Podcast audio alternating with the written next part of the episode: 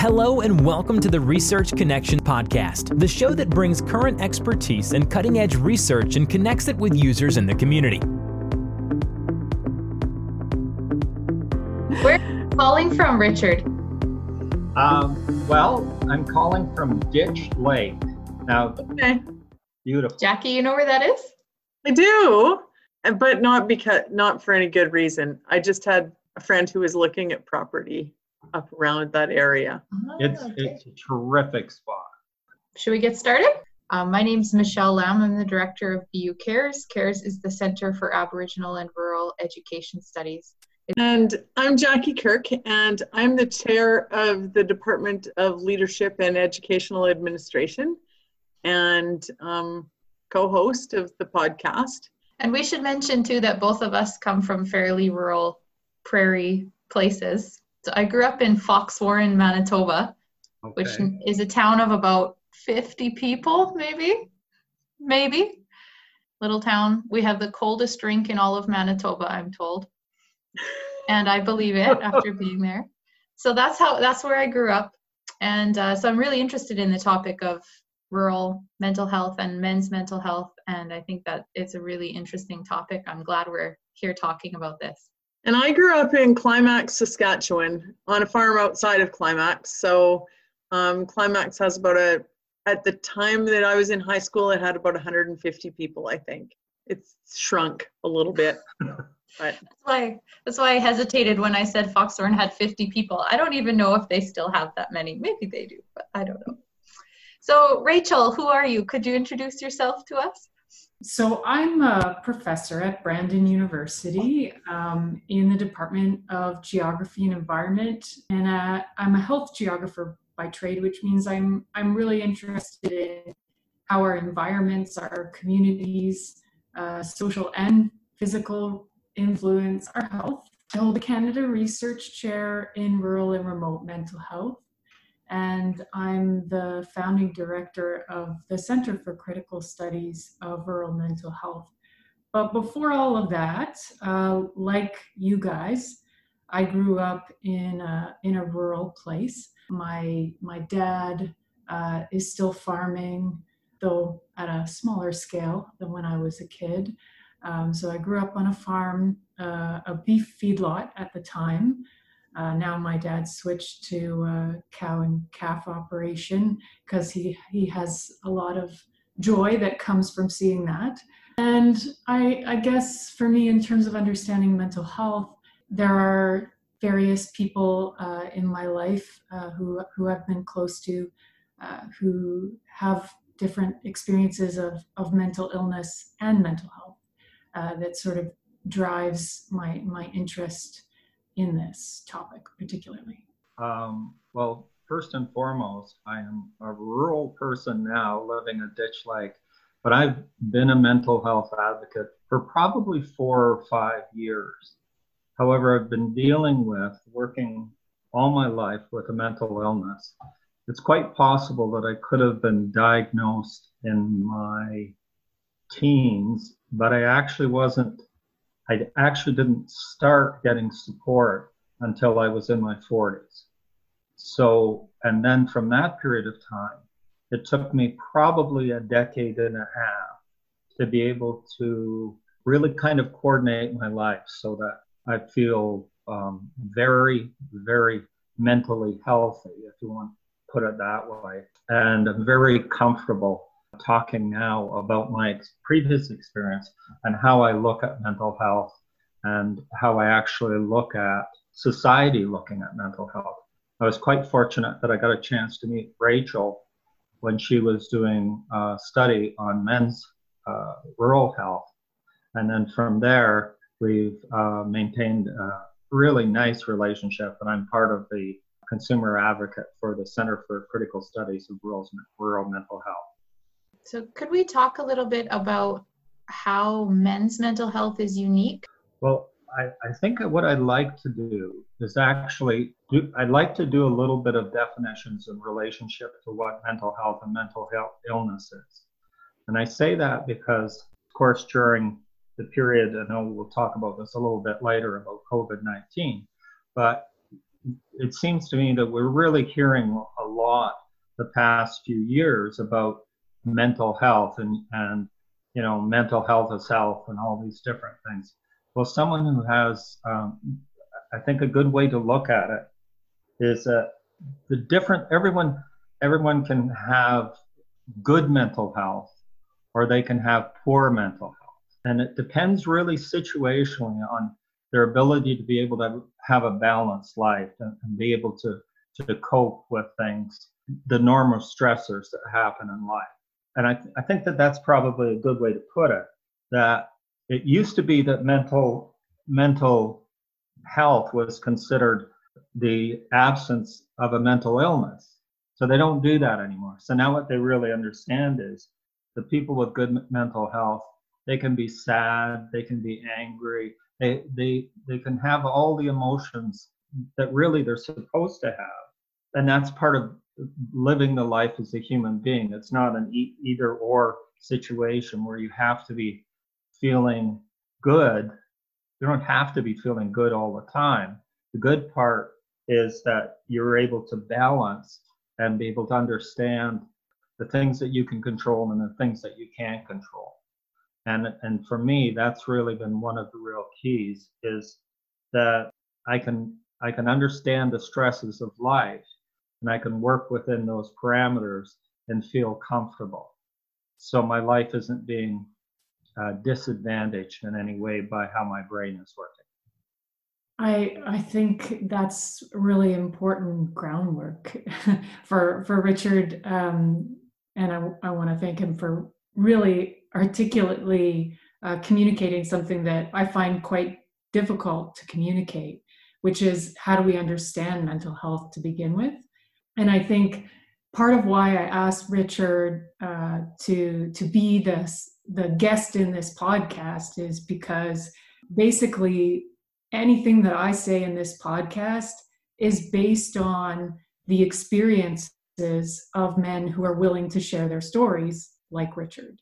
And so we call that lived experience, and we increasingly recognize that if we're going to define mental health, if we're going to understand men's particular experiences of mental health, we actually need to talk to people who have lived experience. And while Richard might not like being called an expert, I think it's important that we recognize that he is, as he's told me, an expert in his own mental health.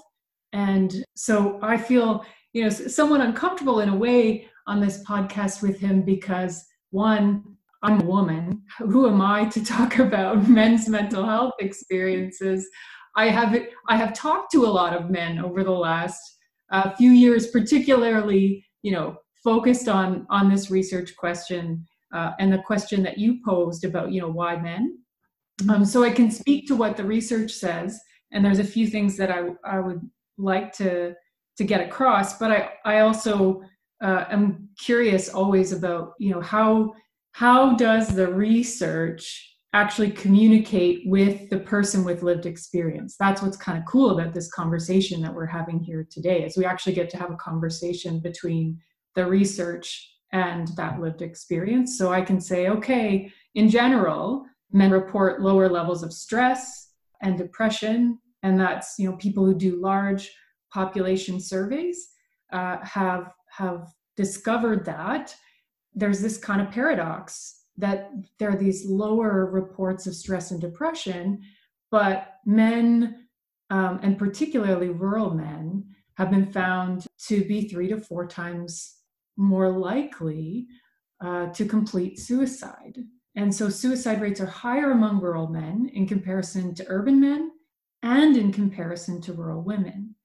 And so that suggests that there's something about gender that that's influencing that particular phenomenon. And so researchers have done some surveys uh, that have allowed them to look at how men endorse or internalize stigmatizing views that they tend to be more likely to internalize these sort of negative associations uh, with poor mental health. They tend to be less likely to seek support and they sometimes often actually express mental health differently. So they may be more likely to engage in drinking or what sometimes researchers refer to as risk taking behaviors um, rather than maybe some of the emotions that we associate with or emotional expressions that we associate with poor mental health. So I can speak to that as a researcher. I'm wondering, Richard, if there's anything you would you would add to that. Sure. Um, probably a um, very good time to to talk about stigma a little bit. It's I spend a lot of time uh, reading articles and looking at social media, and one of the things that happened with me was that I when when I first became ill, I became very ill because I did not reach out. And I did not reach out because of the stigma, but the stigma was more of a self stigma. It wasn't a stigma that was directed towards what I, I thought. Perhaps it did a bit in general in terms of what people thought about mental illness, but it was really a tremendous shame and guilt that I was I I had done something wrong. And you become distorted. When you're when you're ill, your your brain is distorted and your thoughts are distorted so that you don't have the opportunity to look at it from a distance. You are literally in it so severely that it's almost like you can't move. And so I needed to be, I was basically broken. I I didn't go for help. I didn't go for help.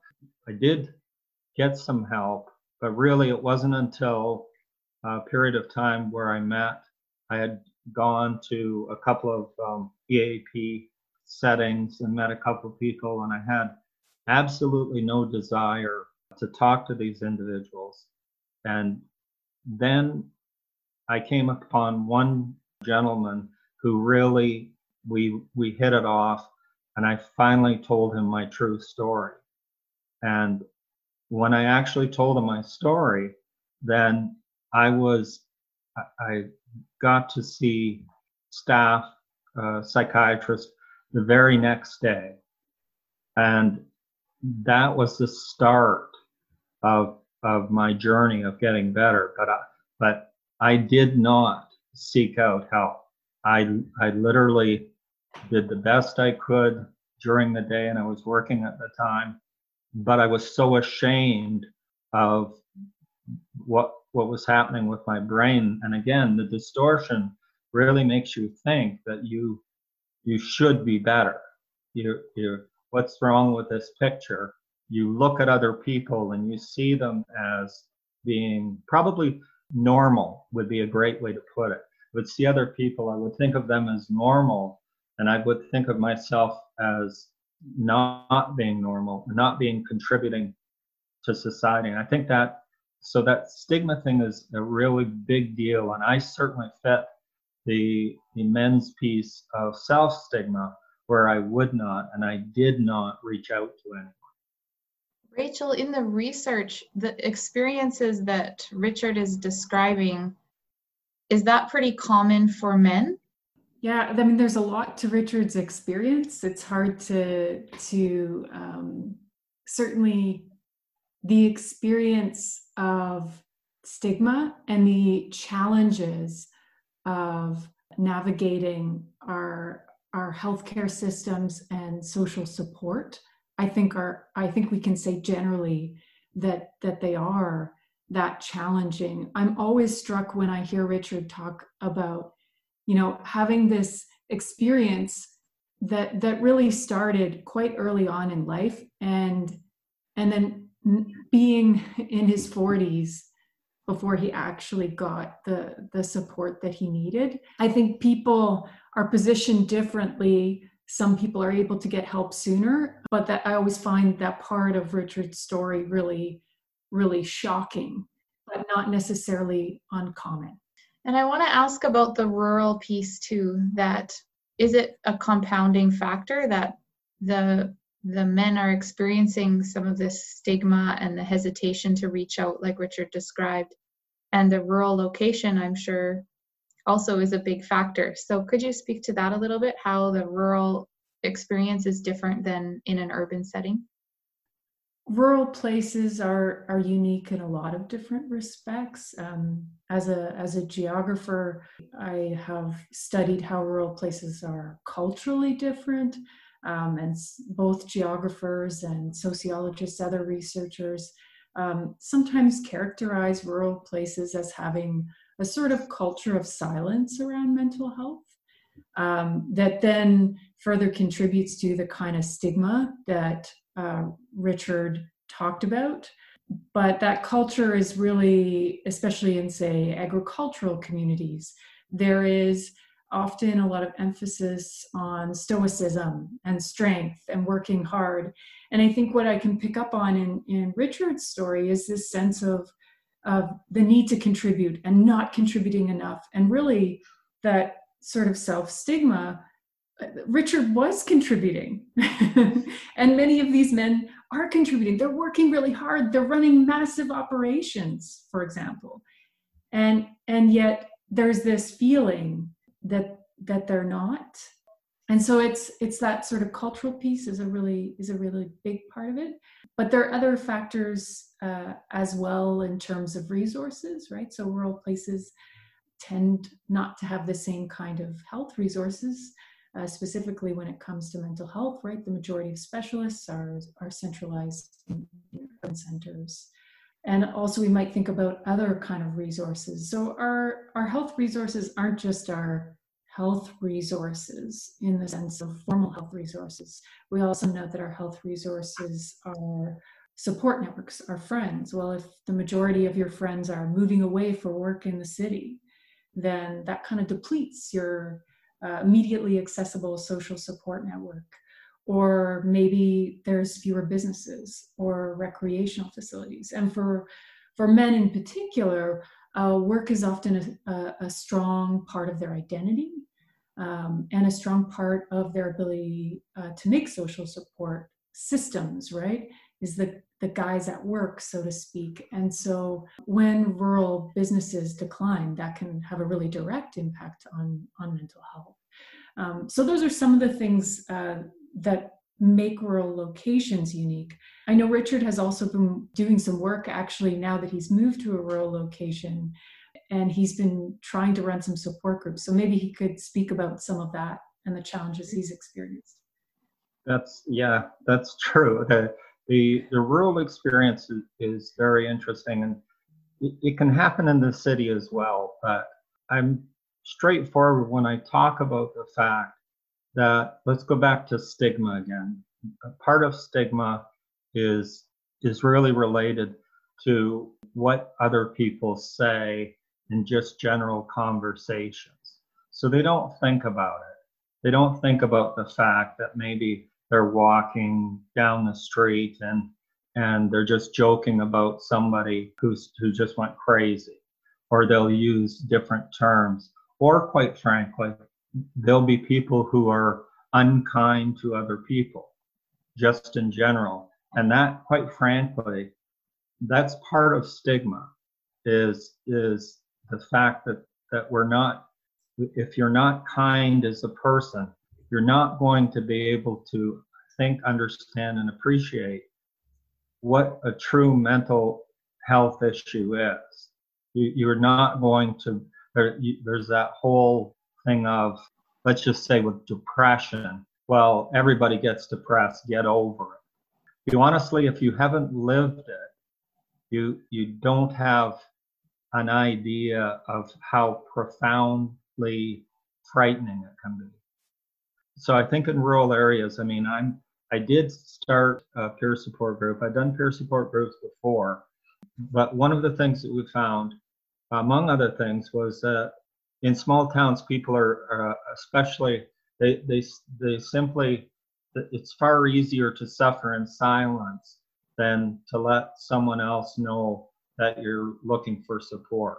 And so if if you go to a church, you know, if the if the group is in a church, people are going to walk by and see those vehicles and then they're going to have that perceived notion that there's something wrong with you and if and if you're needing mental health supports you're going to think that there's something wrong with you. The flip side of that is that I have found that if you get an opportunity to be able to run peer support groups, and there are peer support groups that run in Brandon, uh, there's a tremendous upside to be sitting in a room with people and not being judged. And in light of everything that's happening in, in the world because of COVID 19, is COVID 19 having an impact? Uh, and do you see that happening on mental health and in, in rural areas in particular? I, I think it's a little bit too new for us to know, but I think, um, and I've had an opportunity to talk to Rachel about this. I believe that people who have been dealing with mental health issues and have been dealing with mental illness are far more prepared than uh, other individuals in relationship to COVID 19. I certainly, and to just use myself as an example, I my balance and you can imagine taking the years it did for me to actually get well. That took a tremendous amount of patience. That took a tremendous amount of actually a lot of insecurity um, because of the again the resources didn't naturally come. So when this first started, I'm very of course, I'm very aware and I'll social distance, but I do not get caught up into the anxiety of it. And I didn't at all. It just simply, okay, what is it that I can do? What can I control? Um, I can control my thoughts and, and on a day to day basis, understand that it is going to change, that um, it, it simply is something that is a kind of a moving target and I need to be prepared to move with that. And that would be another thing that I would relate with um, mental health and uh, mental illness. There are many, many times that you have so many challenges, and that could be with different medications, that could be seeing different people, or, or all sorts of things. You really learn how to roll with the changes that'll come up.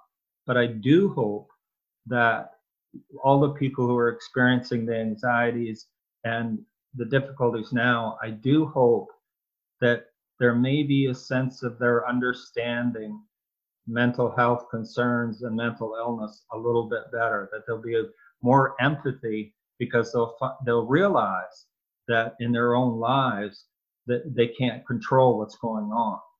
I think that's a great point, and I really love that you're seeing the things that you went through and are still going through as a source of strength or a place that other people can can learn and draw from i, I guess i would add to your uh, your observation that certainly you know resilience doesn't come without adversity. And so people like richard who have the experience that he has had have over time developed resilience not resilience as an individual trait, but in terms of the resources that they have, strategies that they've developed, support networks that they've developed, and and so on. And so I'm I, when I first started talking with Richard, I reached out to him about COVID nineteen after we'd finished a report on our our rural men's mental health study, and we were really kind of worried about you know these men that we talked to and you know what we don't really know how people are experiencing covid-19 we have some early studies that are poll you know we have polls and we have some some surveys that say okay it looks like people are experiencing greater levels of anxiety trauma depression and uh, some of these have targeted say healthcare workers for example uh, and that's really important but I do have concerns about the continuing care needs of people who are living with a mental illness in rural areas. Uh, I hope that Richard is is right that that they're drawing on some of the strategies that that they've developed.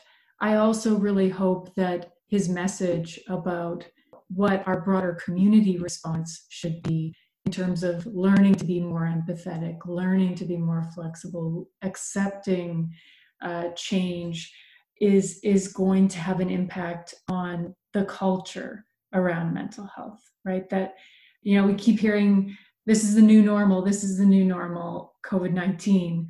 I don't think COVID 19 is the new normal, but I really hope it's an opportunity to challenge the way that we have responded in the past and, and to respond differently in the future. And I, I just really hope that we, we take up uh, Richard's challenge. Jackie, I see big nods coming from your direction. Well, I just I really like um, the way that you described it, Richard. I that you've given a very nice description that helps me to really frame it and to understand it um, more thoroughly. I also really like that um, you've framed it in a way that shows the skill of you know that it's something that people can work through and work for and develop skills for coping, which, you know, all of us need. And I like the idea of balance because that's what we don't do well. And I think in terms of COVID 19, that's one of the things we're going to have to learn to do better. I have one last question for Richard, and Rachel, you're welcome to chime in too. Um, you mentioned in, in sharing your story in your introduction that it took quite a few years uh, but eventually you found one person that felt safe enough for you to tell your true story, I think is how you said it. So my question is how what characteristics did that person have that made them feel so safe for you and how can we be like that person as we're trying to advocate or we're trying to be safe for the people in our lives? Um, that's an that's an excellent question. I'm I'm I'm going to get on my soapbox with just a little bit of a rant right now because of COVID 19, it's very important. There is the social distancing, and, and now we're using technology to try and help and support people. Uh, I am very afraid that that is going to be considered more of a way, an easier way how to deal with it rather than going back to have the face to face contact with people um, because it was really the persona of that person, the the face to face. I've I've probably met four people in my lifetime who I trusted, and to get better, you can't simply. I know there's a lot of times you hear the the end stigma or stop stigma or all this stuff.